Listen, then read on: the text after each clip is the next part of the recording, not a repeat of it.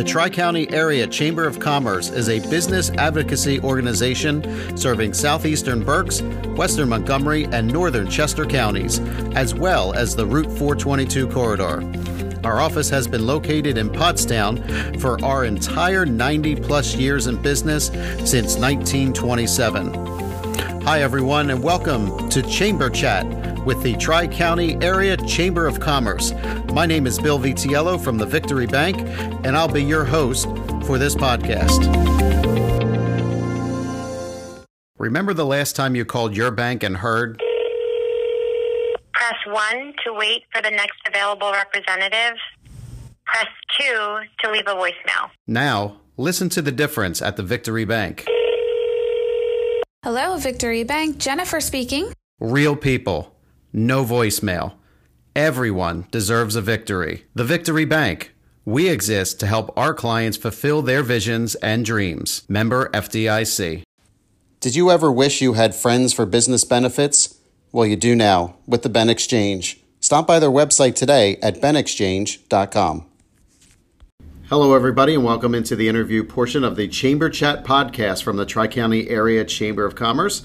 My name is Bill Vitiello from the Victory Bank in Limerick. Also, like to take this moment and thank our sponsor, the Ben Exchange, your friends for business benefits. So, once again, thanks for downloading this episode. My guest today is Kevin Gaines. Kevin is from the American Financial Management Group. Kevin, welcome to the podcast.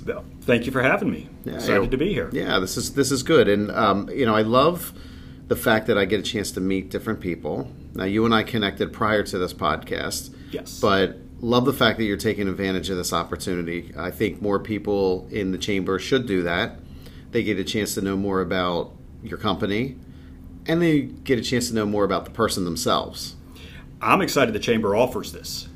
I think this is, you know, it's somewhat unique that this is available and, you know, a chance to talk about what we do and why we do it.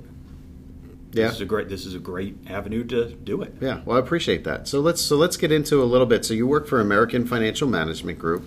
Um, so first of all, tell me tell me what you do. What's your title? So on and so forth. So, American Financial Management Group, AFMG for short. You know, after the initial introduction, I think, don't think I ever say that name again. Way too many syllables. Right. Uh, we're a planning-driven financial advisory firm, which means we're financial advisors, but we believe all of the decisions and discussions that we have with our clients is driven from having a financial plan in place, whether it's something a formal written or just general concepts that we understand. But it involves getting to know the client, getting to know what they really want to do, what they want to achieve, as opposed to just saying, oh, hey, you've got X amount of dollars, you're a certain age, this is what we're going to do. It's much more personal, much more tailored, and frankly, we think much more productive for our clients. Sure. And then your actual title, I know um, you're a certified financial planner, correct? That is correct. Okay, so for those folks who are not familiar with that designation, can you tell me what the certified why how a certified financial planner is different than a financial advisor? Financial advisor is a very generic term. There's no legal structure to it. Literally, anybody can open up an office, put a name plaque out, and say financial advisor. Technically, that name means nothing. What a certified financial planner means is that I've gone through a rigorous education and testing to demonstrate that I actually know what I'm talking about, at least on some level. Uh, so it's one way to at least say he, he, he knows who he is somebody. Now, it doesn't mean if you don't have a CFP designation, you don't know what you're doing or anything. There's plenty of great advisors out there who do not have their CFP designation. But it is definitely something a client or a potential client can grasp onto and at least have some comfort in understanding what uh, we'll be doing. Sure, sure. And for those folks who might be listening to the podcast and have heard the word financial advisor and you think you you know what we're going to talk about here, I encourage you to just stay in the podcast. Do not tune out of the podcast at this point uh, because Kevin and I actually spoke a little bit beforehand and he has some uh, good value to provide the audience here. So, so what is your, um, you know, you look, every conversation is different, right? Yes. But what would be your general approach to how you go about financial planning for somebody? Good question. Uh, the first thing we want to do, as strange as it sounds, is, as I may cynically refer to it from time to time, is be very touchy feely, which is to say, we want to get to know the client. We want to know literally hopes and dreams because ultimately that's what you're planning for. Whether it's you know paying for children's education, making sure you can take a trip around the world every year once you retire, whether it's just going up into the moving up into the hills and living in a cabin. Uh, but we need to know what we want to know what you want to do so we can figure out how to help you do that. Uh, I almost imagine us kind of like the Waze app, which is to say, you know, we can tell you all these different directions you can go, how to get there faster, slower, more scenic, whatever, but you need to know where you want to go before we can even help you. So that's, you know, our first conversations revolve around those ideas of where do you want to be? So, so what do you say? So, I've had that conversation a number of times. I'm sure you've come across couples or even individuals who have had that conversation with themselves. What would you say to people who haven't even thought about that? Like they're just either so caught up, maybe they're a little bit later in life and they're so caught up in working and mm-hmm. maybe trying to save and put money in their 401k to somebody who's a little bit younger who hasn't thought about it at all. What would you what would you say and where do you even begin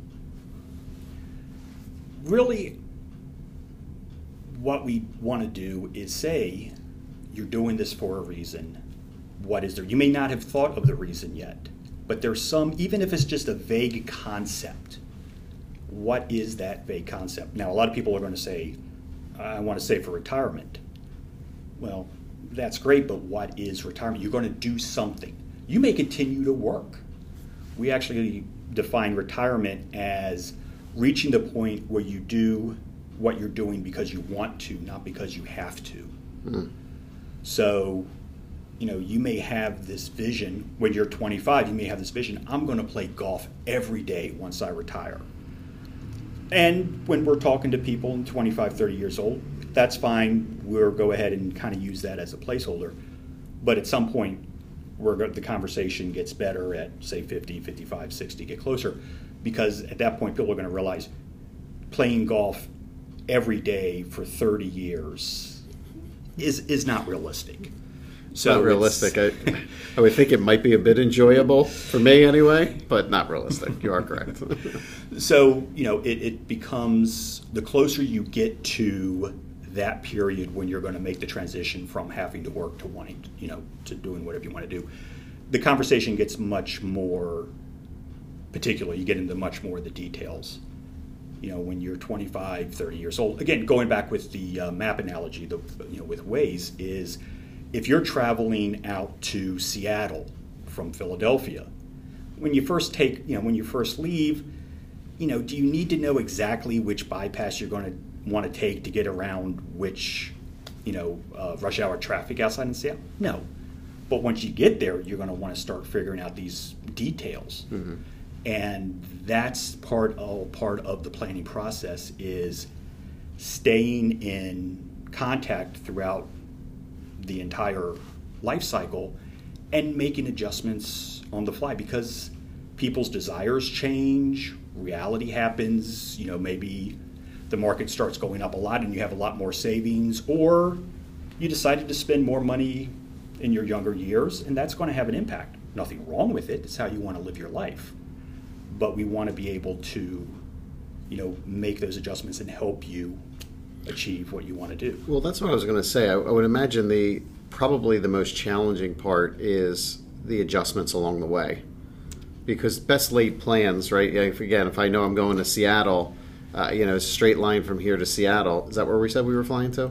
Yes. okay, just to make sure I got it right. so our, so our yeah, audience is audience is like, wait, you said you were going to Texas, now you're going to Seattle now, but so we're going to Seattle, and you know, we're on the road and we can't anticipate an accident necessarily. Correct. We can't anticipate storms. We can't anticipate construction to a certain degree. Right. So how do you how do you as a financial planner, certified financial planner, how do you it's like start to navigate that or at least put your clients in a position where they're going to be able to react to it? That's why we refer to it as financial planning, not a financial plan, which is means we're always going to be updating it. It's important for us to stay in contact with our clients. It's not just an off the shelf one time thing. Here you are at 25. Nothing can possibly change between now and 65 and 70. So here, this is all you need. No, it's about having a relationship so that we can understand what's going on, even if you don't think it's going to impact the plan. You know, you mentioned casually, hey, we really liked our vacation down in know, the Outer Banks. It's like, well, you know, then we start thinking, you may not think it's likely, but what if you want to move down there or get a second home? Let's start thinking about some of the what ifs. Uh, more concrete, concretely, is laws are always changing. That while you know we think we have a good beat on things right now, whether it's in you know whether it's in Harrisburg or in D.C., the rules change. You know, there might be better options in 10 years' time, there might be worse options in 10 years' time, or things just change. Again, we need to be staying on top of that. That's our job. But staying in contact with you and having that relationship so we can say, does this impact us, or does this just something we need to be aware of down the road? So, it, what would you say? Um, and this might be a difficult question, so I'm just prepping it ahead of time. So, what would you say to a prospective client that doesn't have the knowledge level to kind of get this stuff, like get what you're talking about? Because you're going to have, you're going to be working with all kinds of different people, right? You're going to have somebody who's acutely attuned to the market and what a financial plan looks like, but then you have other people who maybe not necessarily will connect all the dots. So how do you work? I, because and again, some of the some of our podcast audience might fall into that. They might be extremely intimidated by the just some of the things that you're even mentioning, and they might cringe at some words that you're you know uh, that you're uttering. But so how do you navigate that knowledge piece? for somebody who's not really in the know as far as as uh, financial plan is concerned?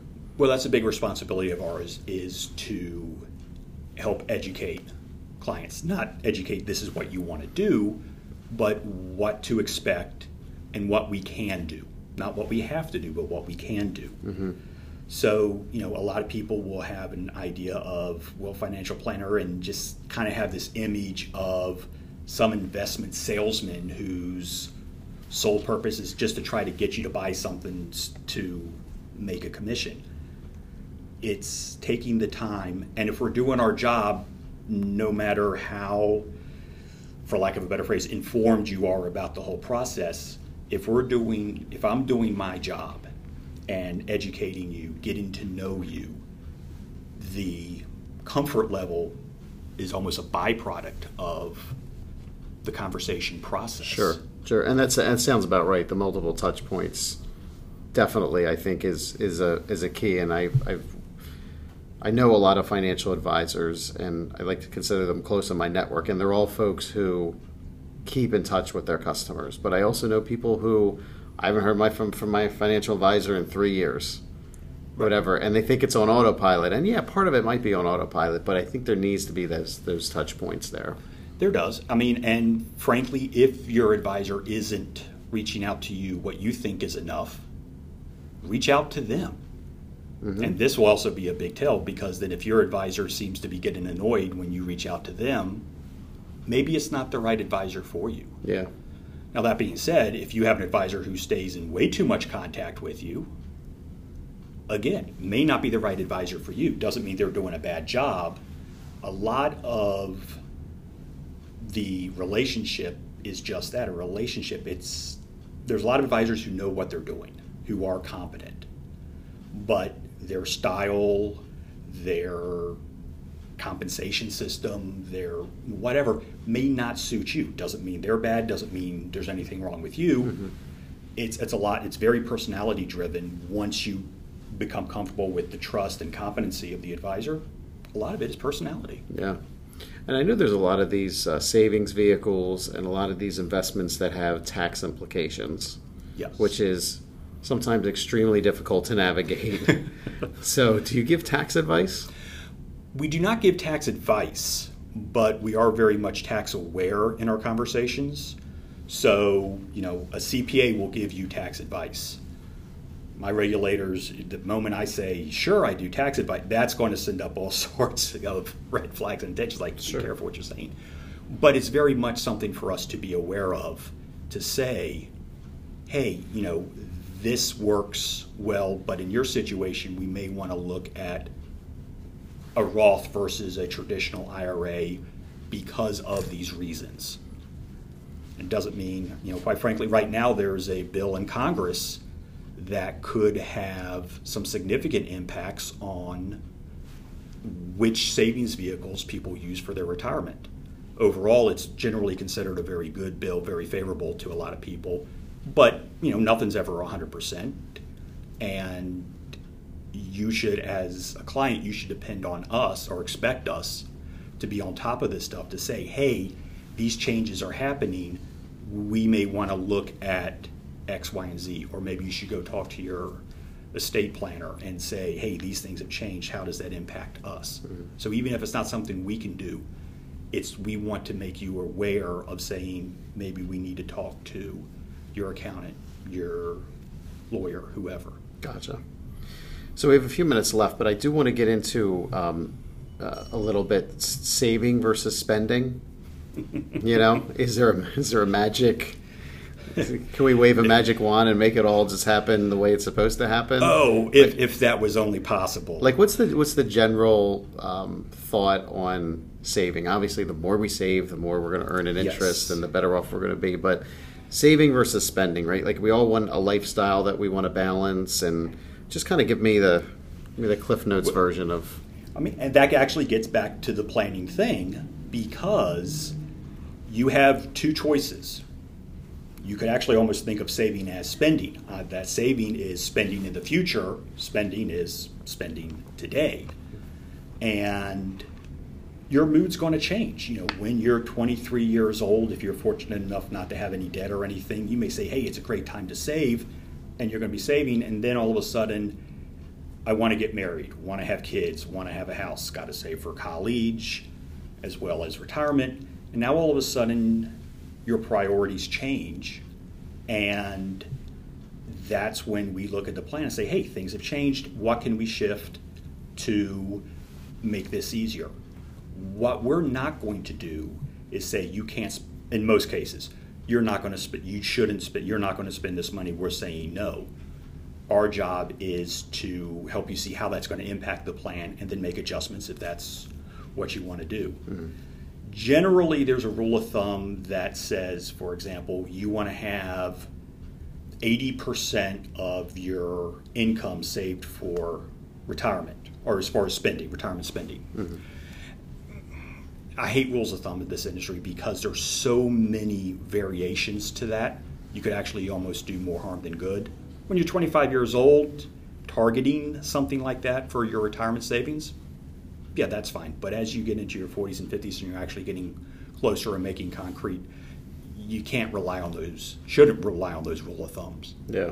Well, again, anymore. that's that, that's where your multiple touch points comes in over time. Exactly. Things shift, like you said, government policy shifts there may be things you want to take advantage of, things that you may want to you know pull out of. So yeah, it all just is that is that constant conversation. Absolutely. Yeah. Um, what else would you like to add before we go here?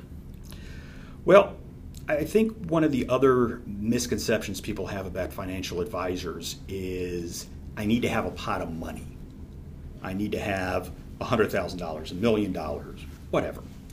Uh, truth is, nowadays, most advisors aren't necessarily going to get hung up on that number. There's multiple ways, multiple services and ways we can do business that you know, you may have no savings. You may, you know, be considered quote unquote middle income or even lower income.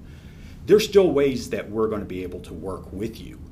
The important thing is when you're interviewing financial advisors, and yes, you should interview a financial advisor before you sign on with somebody. You shouldn't just pick someone out of a hat and say, we're doing business. 100%. Ask them questions. If you know, an, an honest financial advisor is going to sit there and be very open with you and transparent about what they do and why they do it and how they do it. Trust is the mo- probably the most important thing in this industry. Sure, absolutely, and the relationship that you gain, like the long-term relationship, you you start out with somebody who might be a little bit younger, and you kind of see them through the years, and you, know, you watch them grow, and you guys grow together, and it's just kind of it's it's kind of a cool thing. It, it's yeah. fun. Exactly. That's that's the fun part of the job is being involved and seeing how life happens and being able to be there and help with situations both good and bad. Sure. It's, mm, it's qu- quite rewarding. Yeah, yeah. As corny as that may sound. Well, Kevin, thanks for being on today. How can folks reach you if they wanted to connect with you? Uh, great question. Uh, you can find us on our website, afmgplanning.com, or you can reach out to me directly, uh, area code 610 640 7660.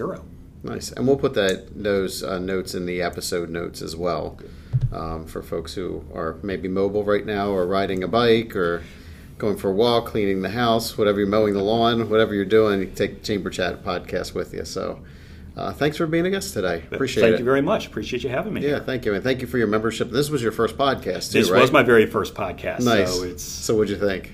It's exciting. I enjoyed it. It's not bad, right? To doing it. I, I'll tell you what, you know, some people come in here a little bit nervous, and again, for the podcast audience, if you you know don't think your voice sounds good, or you think you might be nervous, and uh, trust me when I tell you, it everything will be fine. It'll come off just fine. Um, we encourage you to be a guest on the podcast. And if you'd like to be a guest, you can email us at podcast at tricountyareachamber.com. That's podcast at tricountyareachamber.com. Again, Kevin, thank you for being a guest today. Greatly appreciate it. thank you. Enjoy And the day. Thank you. And also uh, thanks to our sponsor, the Ben Exchange, your friends for business benefits. So that's all for today's episode. Until we connect again, all my best. Bye for now. Thank you again for downloading this episode. If you would like to stay in touch with your Chamber of Commerce, please visit our website. That's tricountyareachamber.com. You can also follow us on social media on LinkedIn. We are on Twitter, Facebook, and now Instagram. You can also pick up the phone and call us at 610 326 2900. A live person will pick up the phone. It's once again on social media LinkedIn, Twitter, Facebook, and Instagram. Also, please consider subscribing to this podcast. This podcast can be found on Apple Podcasts, Google Podcast, Anchor, Spotify, Stitcher, and many more. So, again, subscribe to this podcast and also turn on notifications where you'll be notified of new episodes. The Tri County Area Chamber of Commerce, serving the greater Pottstown area since 1927.